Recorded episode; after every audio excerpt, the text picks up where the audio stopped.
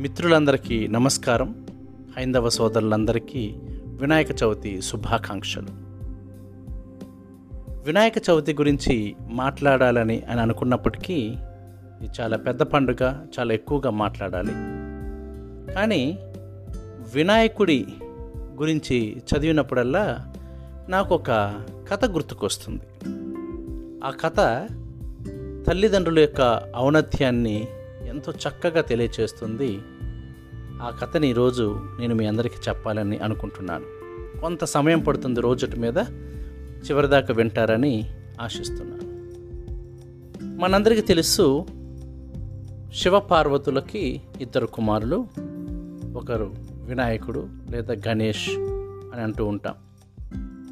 రెండవ కుమారుడి పేరు కార్తికేయుడు. లేదా సుబ్రహ్మణ్య స్వామి అంటారు మురుగన్ అంటారు కుమారస్వామి అంటారు.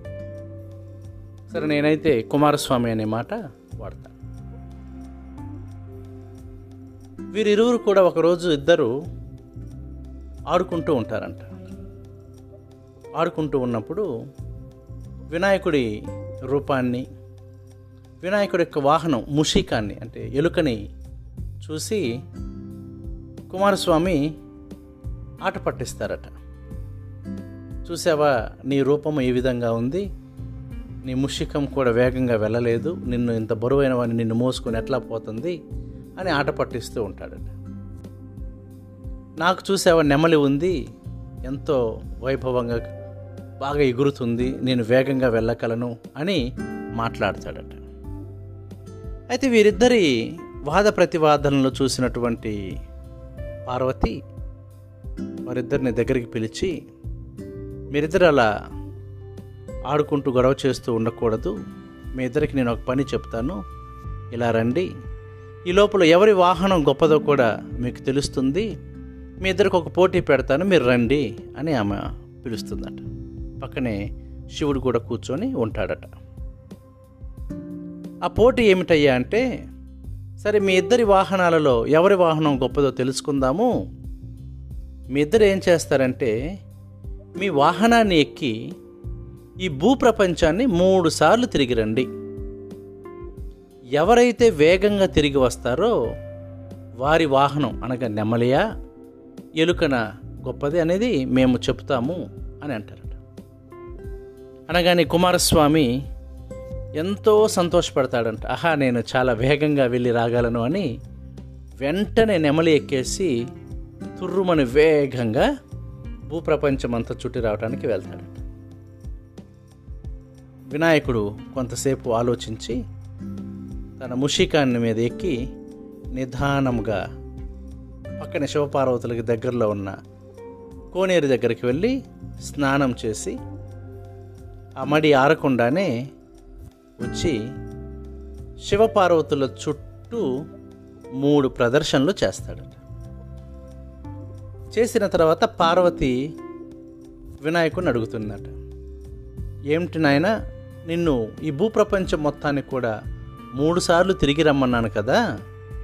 మరి నువ్వేంది ఇక్కడ మా చుట్టూ ప్రదక్షిణ చేస్తున్నావు అని అన్నప్పుడు క్షమించండి మూడు సార్లు కదా ఆయన తిరిగేది ఆయన ఏడు సార్లు తిరుగుతాడు.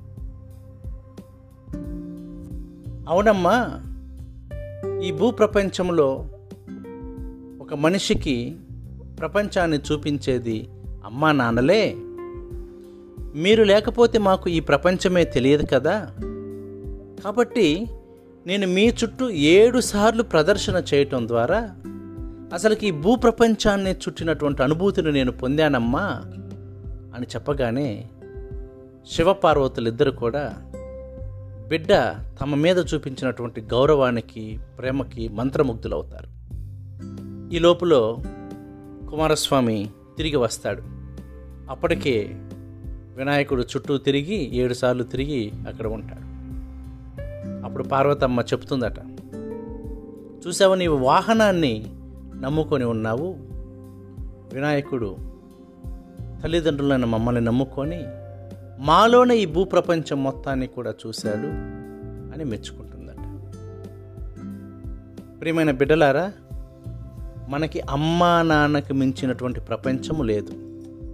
ప్రపంచంలో అత్యంత విలువైన వారు మన జన్మనిచ్చిన అమ్మ నాన్న. వారిని గౌరవిస్తే వారిని మనము బాగా చూసుకుంటే ఈ ప్రపంచంలో అన్నిటినీ సాధించిన వాళ్ళము అవుతాం. అందరికీ ఈ కథ నచ్చింది అనుకుంటాను. నాకు పూర్తిగా అవగాహన లేదు బట్ నాకు తెలిసినంత వరకు వీలైనంత మంచిగా చెప్పడానికి ప్రయత్నం చేశాను.